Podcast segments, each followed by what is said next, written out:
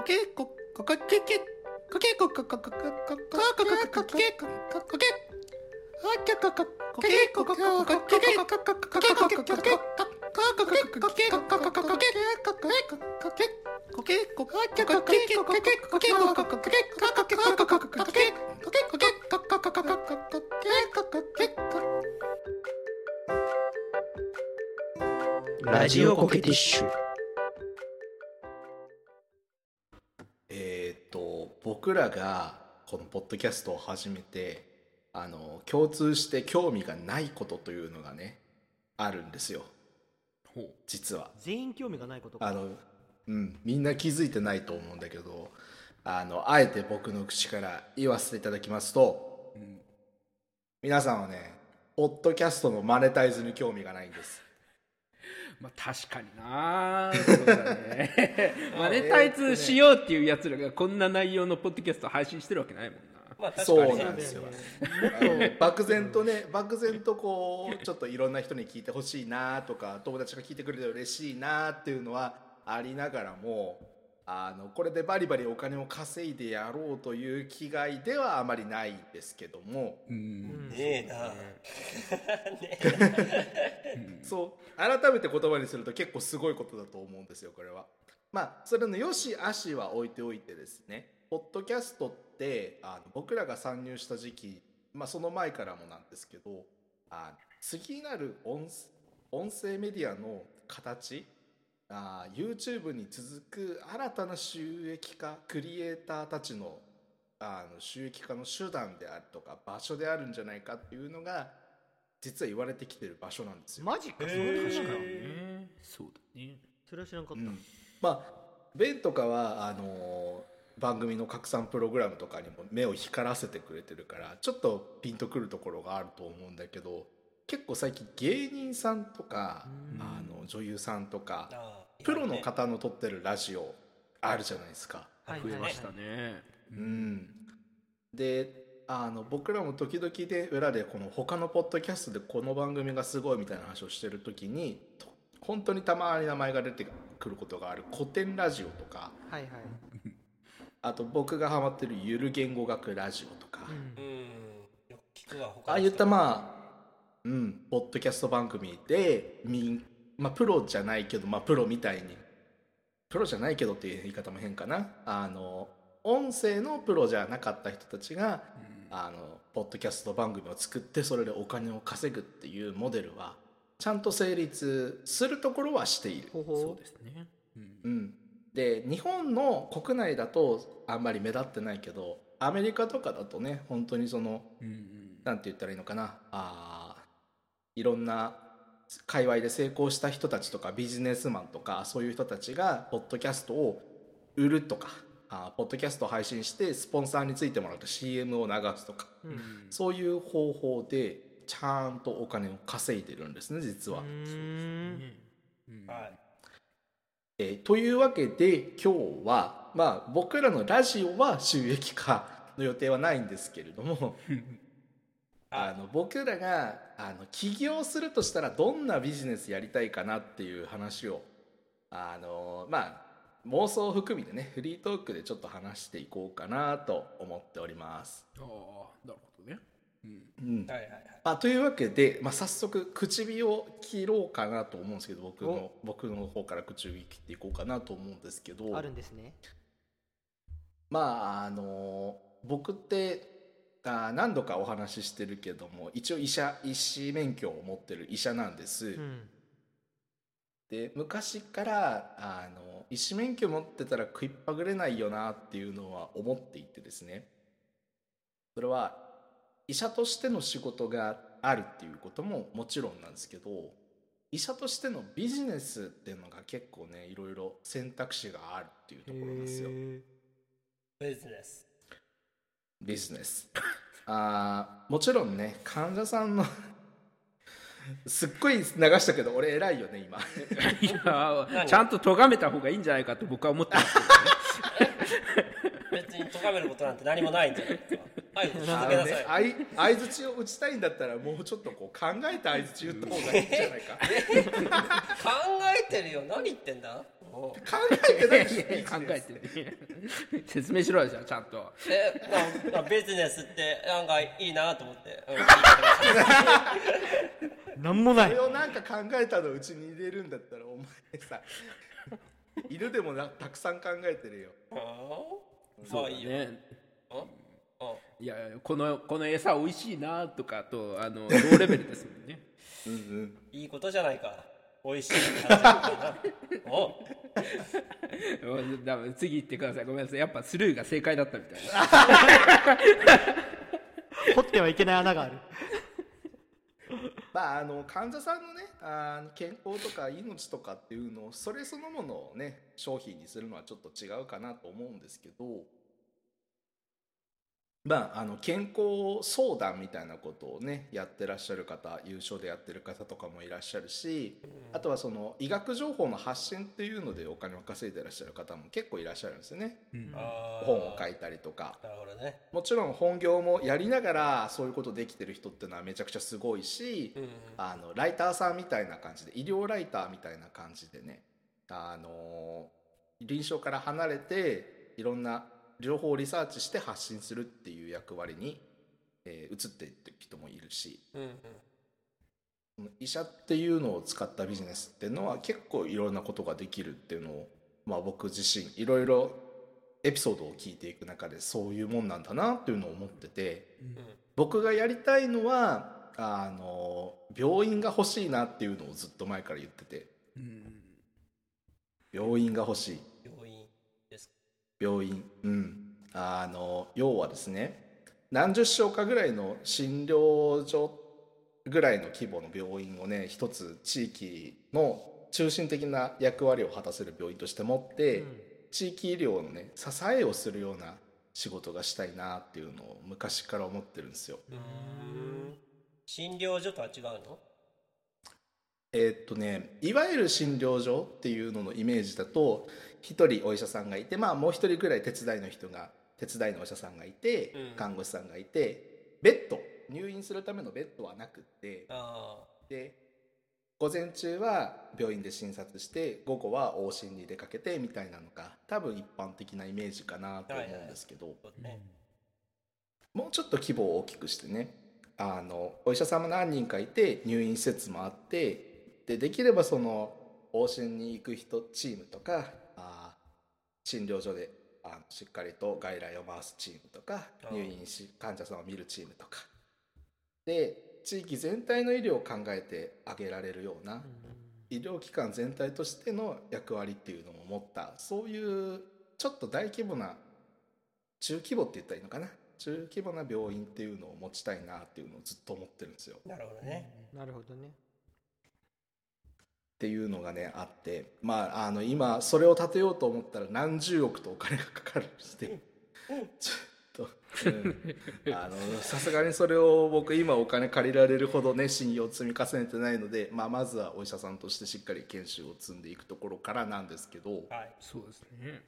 まあ僕のビジネスっていうのはそういうちょっとねあのまだまだ階段を上っていかなきゃいけないところの途中なのかなと思ってるんだけどもあーまあビジネスって本当はねもっとこうミニマムというかあのちっちゃい規模から始めていけるようなものだと思うんですよ。うん。あーアメリカの子供たちがレモネードを売るみたいなもんですよね。あーそうですね。はい。うん。い飲食はね、うん、ちっちゃい規模で始められるもんね。うん、まあ本場アメリカにあの継ぐわけではないですけれども本場大阪で野菜売ってるゾマさんってあれフリーランスでされてるんですか？あいやいや、そんなことはないよ。あの、フリーランスのね野菜の運び屋を怪しすぎるだろ。まあ組織に所属するわけにはいかないからね営業しに行くのか、俺が各家に 野菜どうすかって。新鮮なやつ。会員限定なんですけどね。ちょっと、まあ、食べたらいい気分にはなれるんで。そういう文句がもう怪しすぎるんだよ。もういやいや、俺は、あの、あの働き方としては、あの、協同組合に所属してるのね。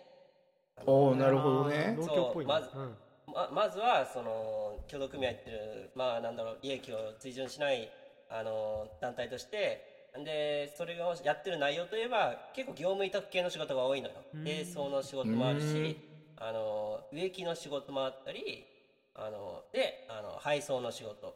でその配送の業務委託されてるのがあのまあ大きな生協みたいなあの団体がいてその団体と一緒にあのや仕事をやってるっていう流れがあるのね。えー皆さん、えーこの共同組合というのをなんとか組みたいなちょっとヤクザだと思って聞いてくださいね。いやいやなんで思わないで聞いてくださいね あ 普段ね共同組合って言われてもあんまイメージわかんないからね。あの一応イメージ持っておくことは大事だよね。いろんなね 清掃の仕事をしたりとかね。清い掃ろいろありますからね。え何の掃除をするの？あの間違った情報はやめてください。はい。ゾマ掃除屋でもあったんだ怖怖くないよ。綺麗にするのは大事なことじゃない。え組織に逆らった人間を？こんなにこんなにグリグリいじってしまったら僕らも後で掃除されちゃうんじゃない？あーちょっといやー困ったな青汁鉄砲用意しとかないと対抗できるんだ護身用なんだ青汁鉄砲ってはおかしい。はいはい。ねそんな感じですよね。はいはいゾウさんでもそういうなんかビジネス個人的にやってみたいっていうのはあったりするんですか？おビジネスですか？そうっすね。例えば、かき氷屋さんとかはどうかな？かき氷屋さん。あいいね。敵屋敵屋だ。そうそうそう。敵屋ですね。あの お祭りの屋台とかですよね。まあ適当に移動してね移動してね。神戸の海辺の方とかで移動しながらかき氷屋さんをする。大丈夫ですか？それってあのねやっぱ神戸というとねちょっと大きな暴力団団体がありますけど競合しませんかね？ああ大丈夫大丈夫、うん、一応ね。競い合っていきそうな。ちゃんと。でもキッチンカーって最近流行りっすよね。かき氷売ってるキッチンカーがあるかどうかはちょっと知らないけどないなあんまり見ないなかき氷は確かに。確かにね。うなんん。かクレープのイメージですよね。キッチンカークレープとかホットドッグとかね。なんかわ和物よりは洋物が多いというか洋物っていう言い方が正しいかわかんないけど。まあなんなんちゃらドドッグ系とかなドッグね系ってホットドッグ以外なんかあんの？かホットドッグ以外のドッグ系ソルティードッグ以外思い浮かばん。さすが元バーテンダー。ソルティードッグ専門のキッチンカーなかなか怖いね。かホットドッグがそっちかね、うん、怪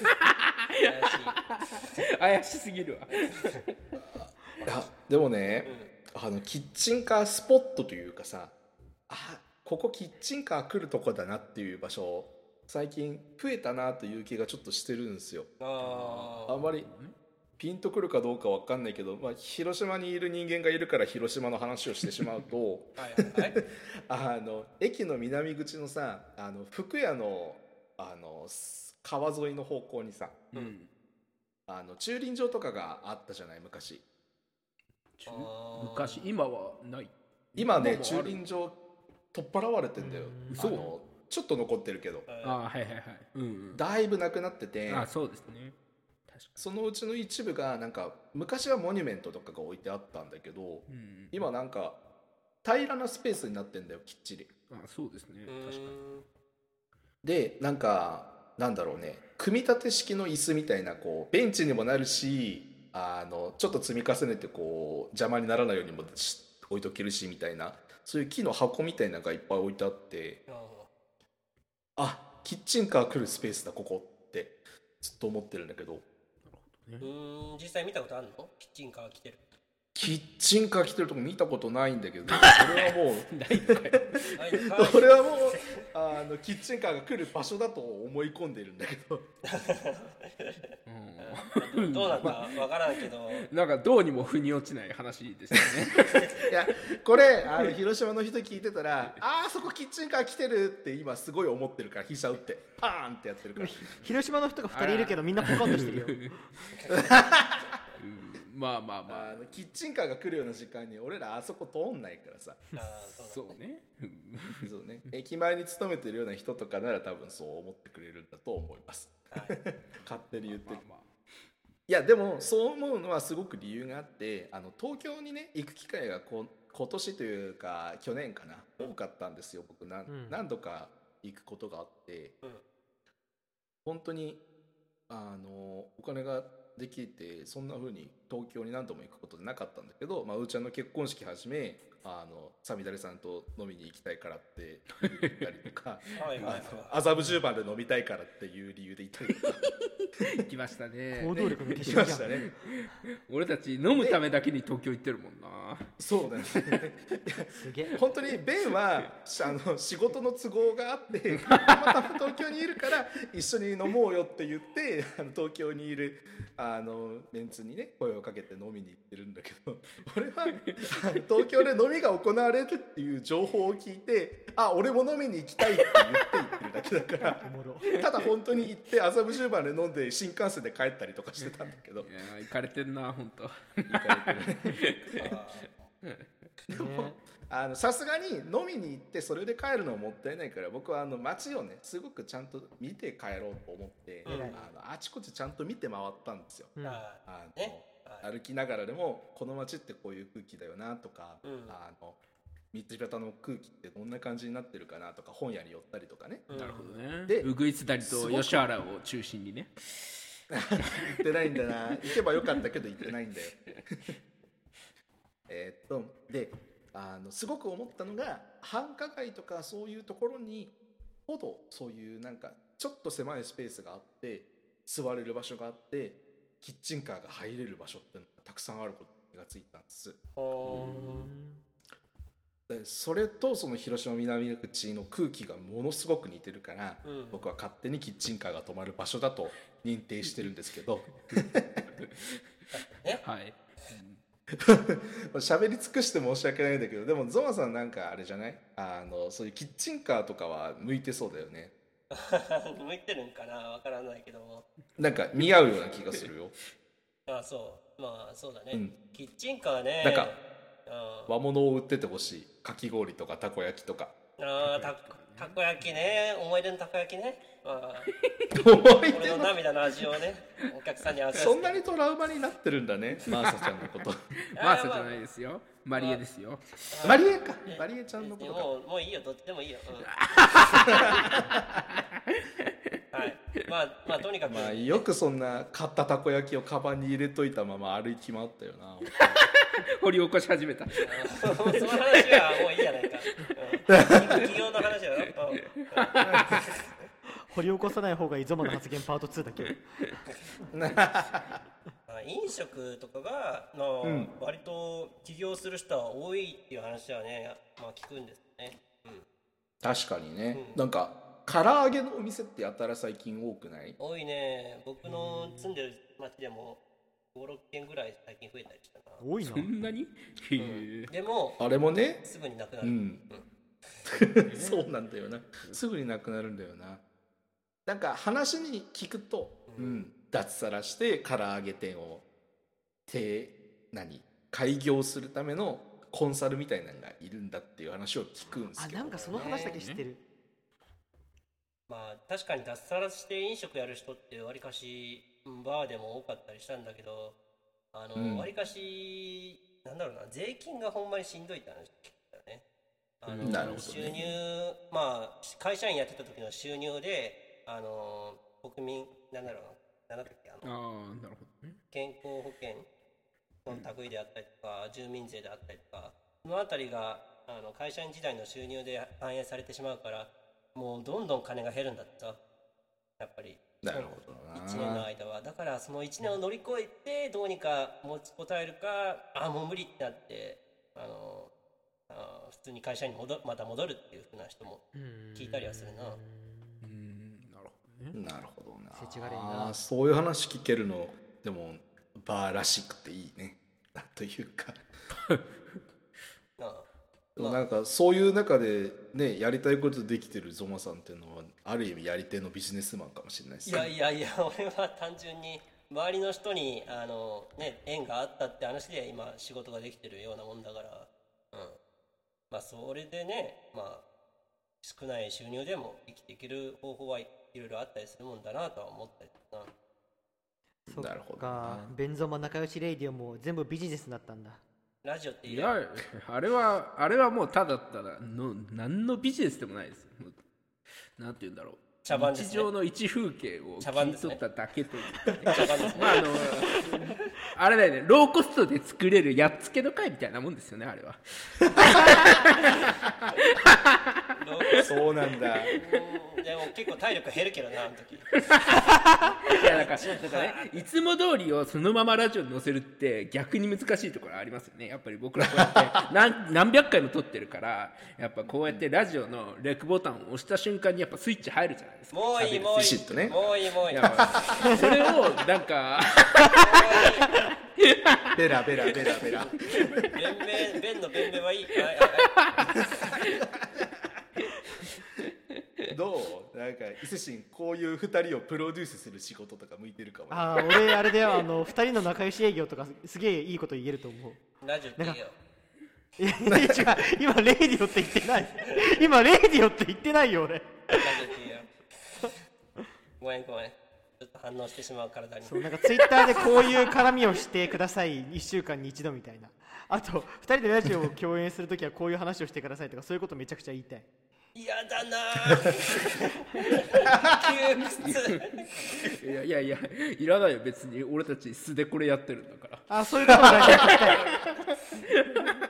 そういうことも台本に書いてなんかあのもういいもういいそうグッズとか出したい最終的に。そう。だね。確かに。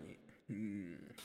まあでもあの人のっていうのもそうだけど伊勢神の場合は自分をねセルフプロデュースしていかなきゃいけない立場だから、うん。ある意味永遠のビジネスマンというかまあ本当は自分の、ね、商品にして生きていかないといけないわけだからねそういう意味では。そうあのこう営業これやりたいわけじゃないんだけどまあ夢じゃないけどさ、うんなんかよく妄想するんだけど、うんあの俺の個人事務所欲しいなってめちゃくちゃ思うことある、ああなるほどね。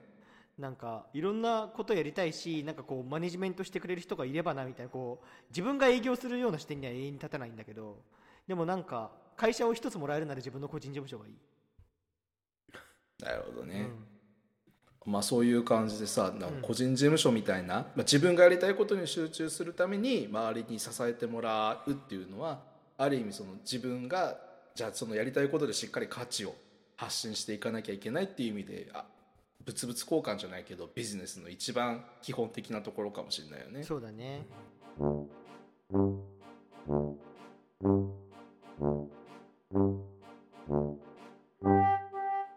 俺たちってさずっと仲いいよね。まあそういう見方もあるよね。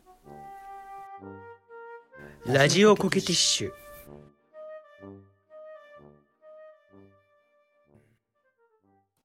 まあ、なんかそういうビジネスっていうのとはまたちょっと違うのかもしれないけれどもベンって音楽のさその仕事とかっていうのを、まあ、ある意味いろんな人からもらったりとか音楽のイベントを企画したりだとか、うん。ある意味プロデューサーとしての役割じゃないけれどもうん。そういうのをたくさんやってると思うから一番実はシビアなビジネス感覚を持ってたりするのかなって思うんだけどどう？いやーまたそれが微妙なところで。微妙なところ？まあ、まずそもそも音楽を含む芸術と経済活動って非常に遠いところにあって、なるほど。まあ特にまあ僕の場合はクラシック音楽がど真ん中にあるんですけど、クラシック音楽って例えば僕がめちゃくちゃやりたい音楽割とちょっと、うん、ポピュラーではないその、まあ、テレビとかで流れるようなクラシック音楽とかではなくもう少しニッチなところ、まあ、ニッチではないんですよそのクラシック音楽史の中では。だけどそのヒットパレードに乗るかと言われるとそうではないところが僕はすごく好きで、そこはまあ専門でもあるのでそれをやりたいんですけどそれをやろうとすればするほどお金かかって労力もかかって儲からない、ん。で、ん。別にどんなにクオリティ上げてもまあうんどんなにクオリティ上げても一緒というわけではないですけど、まあうん。そのクオリティを上げるのに費やす労力と、まあ、それによって増えるお金とかっていうのは、まあ、結構乖離してるんですよね。で、逆に言うとクラシック音楽だとそれこそみんなが知ってるようなヴィヴァルディの四季であったりとかなんかそういうベートーベンの運命、まあ別にそこら辺がシリアスな音楽でないという言いたいわけではなくそのポピュラーになっってしまってるで割と聴きやすいクラシック音楽を片手間でやった方が儲かるんですよねクラシック音楽って。なるほど。あの運命とかって運命をやるだけでイベントになるもんね。オケでやるとか歌うとか、うん。うん。うん別に運命が悪いわけでは全くないですし、うん。運命やること自体もいいんですけどまあでも運命ぐらいねそういうちゃんとしていて有名な曲もあればもう少しなんだろう軽いはいはいはい。軽いクラシック音楽もあって、まあ本当になんだろうロマン派の時代19世紀にその本当にお客さんを楽しませるだだけであったりとか自分の上手さをひけらかすための作品みたいなのもやっぱすごく有名になった曲の中にはいっぱいあって、でやっぱそういうのをやった方がお客さんは知ってるし喜ぶし、もちろんそれを依頼して演奏してくれって言われてそれをやった方がその依頼元も喜ぶしみたいなところはあるんですけど本来別にそこがめちゃくちゃやりたいわけではないっていうジレンマをやっぱずっと抱えながらやらなきゃいけないっていうのはあって。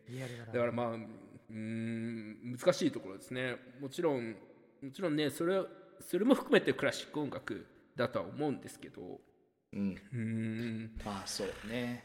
確かにあの聞くっていう需要ニーズって裾野が広いから広いからこそも儲かるというか広いからあやっとビジネスになるっていうところがあってそこが難しいとこっすよね。そうなんですね。でもあくまでやっぱり芸術をやってる以上新しいことをやらないといけないと思うし、うん。そこ新しいまあその一般に認知されてないだけですごくもうクラシックになってる、えーちゃんとした格式を持ってる音楽とかもやっぱりやっていかないといけないっていうやっぱ使命、ミッションはあるけどそれはやっぱりなかなか経済活動とはその合致しないという感じはあるのでまあ難しいところではありますね。あのどうしても話したい話があってさ今の話で。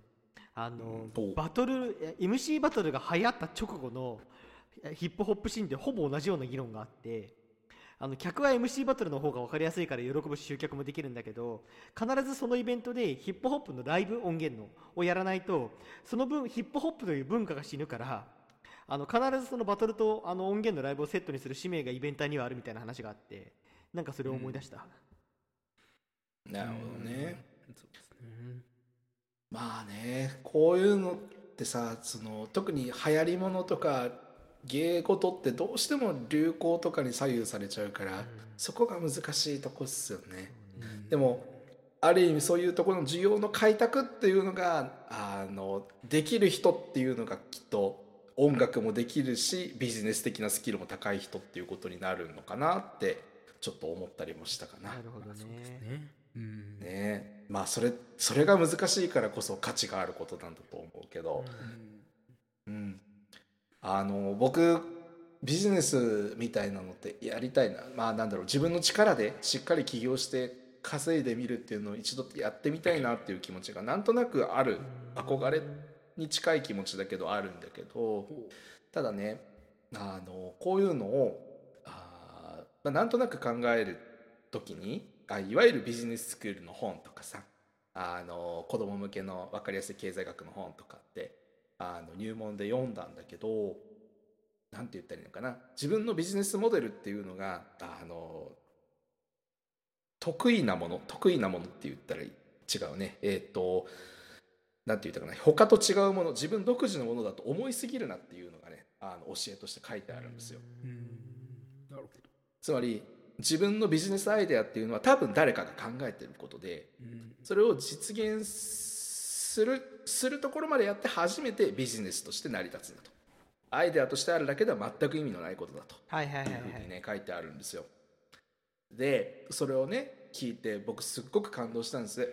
あのだから自分のビジネスアイデアみたいなものをあのこれは人に取られちゃダメだから口にしませんみたいなことを言うのはね決してあのビジネスマンとしてはあ本流ではない。うん。邪道だということなんですけれども、あの僕の医療ビジネスについては人にアイデア取られたら嫌なので言いません。えへー。困っちゃうな。本当。あー参考にしたかったのに。あー今日寝れな俺いな。あーもうダメだ。も知りたいな。医療医療で成功して億万長者になりたいな。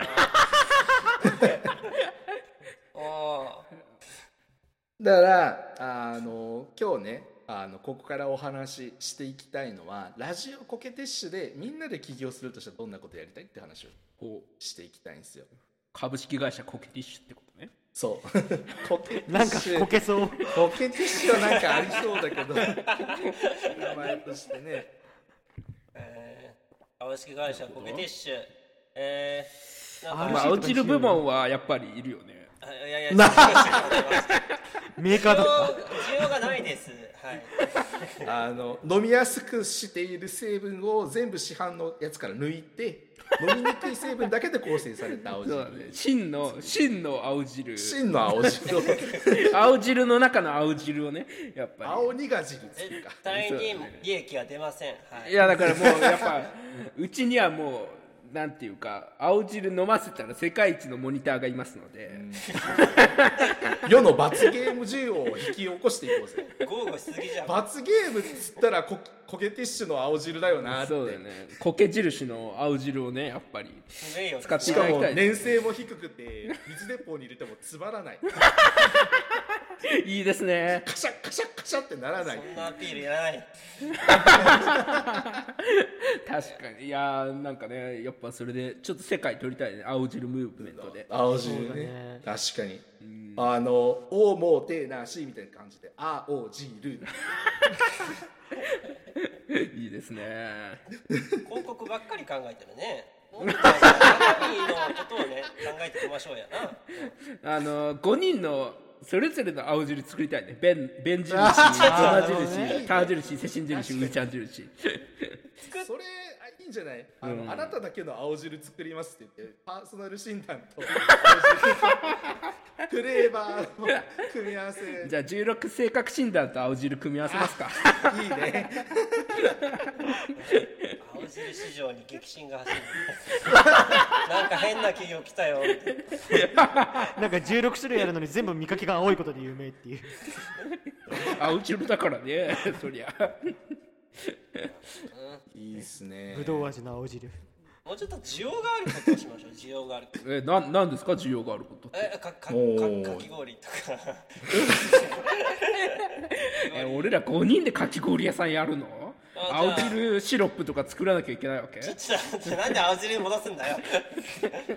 抹茶と同じ色ですみたいな。罰ゲームに最適みたいな。頭キンキンするわ苦いわ嫌やもうロシアンルーレットかき氷。そうそうそうそう。一つだけ青汁味抹茶味抹茶味抹茶味青汁味みたいな。あくだらんくだらん金粉とか振りかけようぜ。いいね。小豆と金粉振りかけて超高級路線で売っていこうよ。いいね。全部台無しなんだな青汁で。まあやめときましょうか企業 いや俺全然いいけどね。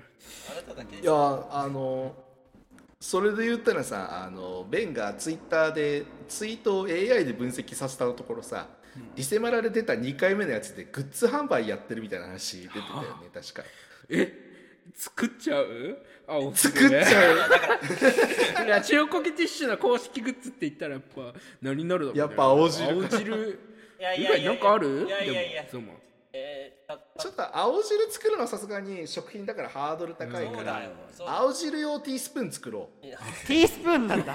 あの飲むとか青汁鉄砲の鉄砲とかじゃなくてティースプーンなんだ。いらね あとあのあのプロテインとかあの入れてこうやって入れて混ぜてあの中でダマにならないようにこう丸いなんかあなんていうの物入れてさガラガラガラって振るやつあるんだよ、あの混ぜるためのあれ作ろうガムランボールじゃないけど。青汁ボール。青汁ボールラジオコケティッシュガムランボール作ろう。なるほどね。そこまで青汁のアクセサリー作ってる会社が青汁売ってないのおかしくない？やっぱ売ろうぜ青汁。やっぱ青汁作らなきゃダメか俺たち。やっぱやっぱ16世革新団と組み合わせてあなただけの青汁作るか。そうだね討論者の青汁。討論者の青汁はどうだろうねちょっと甘いと思うよ多分。甘いんだ。甘いんだ。苦いイメージだけどどっちかっていうと。いやーというね。まああのラジオコケティッシュはこれ後も収益化の予定はないんでございますけれども、あのもしも我々がグッズを販売することになった際には皆さんぜひお買い上げいただけますと。それは買ってもらわないとね。幸でございます 青汁を青汁ねことになったら。流行らせていかないとね。ねこれはもう日本全体のムーブメントにしていかないといけない。でも青汁王子って方がいるから青汁は本気で売ったら億万長者になれるからね。うまくいったら。そうだね。まあ、流し青汁キットの販売をこうご期待ということで今日の話はここで終わりにさせていただきたいなと思います。ここまでのお相手はター、ベン、伊勢神、ゾマでお送りいたしました。どうも。はいよ。ありがとうございまいした。やー。絶対倒産不可避やなラジオ株式会社。倒産えー。ちょっと真剣に考えてみようかないいです。株主の株主優待であれしようあの聖地巡礼旅行ツアーとかも。絶対ゾマチじゃんゾ大マの体家ゾマの家どんどん巡礼させてあのあのお多めの 大株主にはやっぱ青汁鉄砲の権利あげないとね。シコシコシコシコシコシコ。って俺の家はプライベート空間なんでやめてください。うんうんまあまあよくわかんないけど